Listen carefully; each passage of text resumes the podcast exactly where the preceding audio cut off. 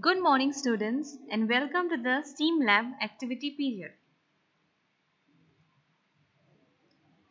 The name of the activity that we have for today is putting a straw through a potato. What is needed for the activity? You will need a medium sized potato and a plastic straw. Now do you think that you can get a regular drinking straw to go through a hard raw potato? We know that the potato is very hard, right? And the straw, it is made up of plastic. So it tends to be soft. So do you think that you can poke a straw right through a potato? It seems slightly impossible, right?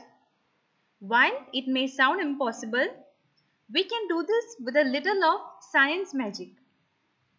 So now let us start with the steps to do the activity. Step 1. First, prepare your straw.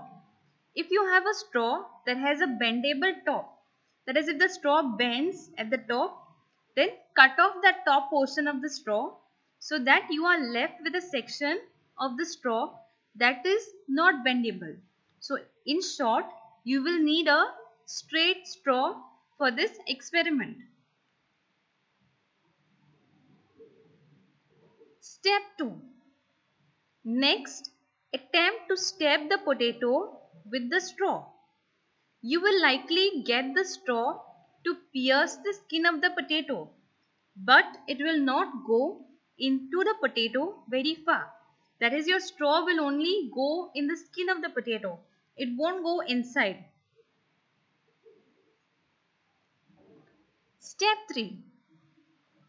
In your second attempt, place your thumb over the far end of the straw.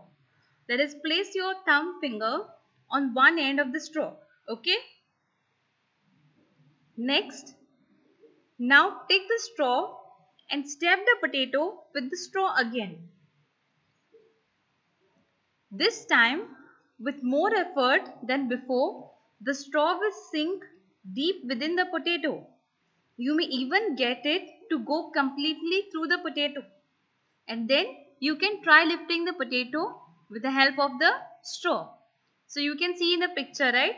So like that you can try lifting the potato with the help of the straw. Now let us see how does the experiment work. Air pressure is the secret to this experiment. Let us see how does air pressure help you to stab the straw into the potato. On your first attempt to stab the potato with the straw, the air inside the straw was pushed out of the top of the straw. Remember you did not keep your finger right when you did it first. The finger that is your thumb was not on top of the straw. So that is the reason all the air from inside the straw was pushed out. As a result, the straw barely stuck into the skin of the potato. That is, the straw did not go inside the potato. It was just, it just pierced the skin of the potato. Now, let us see why in your second attempt you were able to put the straw through the potato. On your second attempt to stab the potato with the straw, when the straw hits the potato, the air trapped inside the straw, that is, you have uh, trapped the air with the help of your thumb. So, you are not letting the air out from the other end of the straw. Therefore, the air inside is compressed, that it remains in the straw and it pushes against the straw. And by and this makes it more rigid, that is, it makes the straw more solid. Because of this, the straw is strong enough to go through the potato. So, so in your first attempt, you did not place your thumb over the straw and the air was going out of the straw.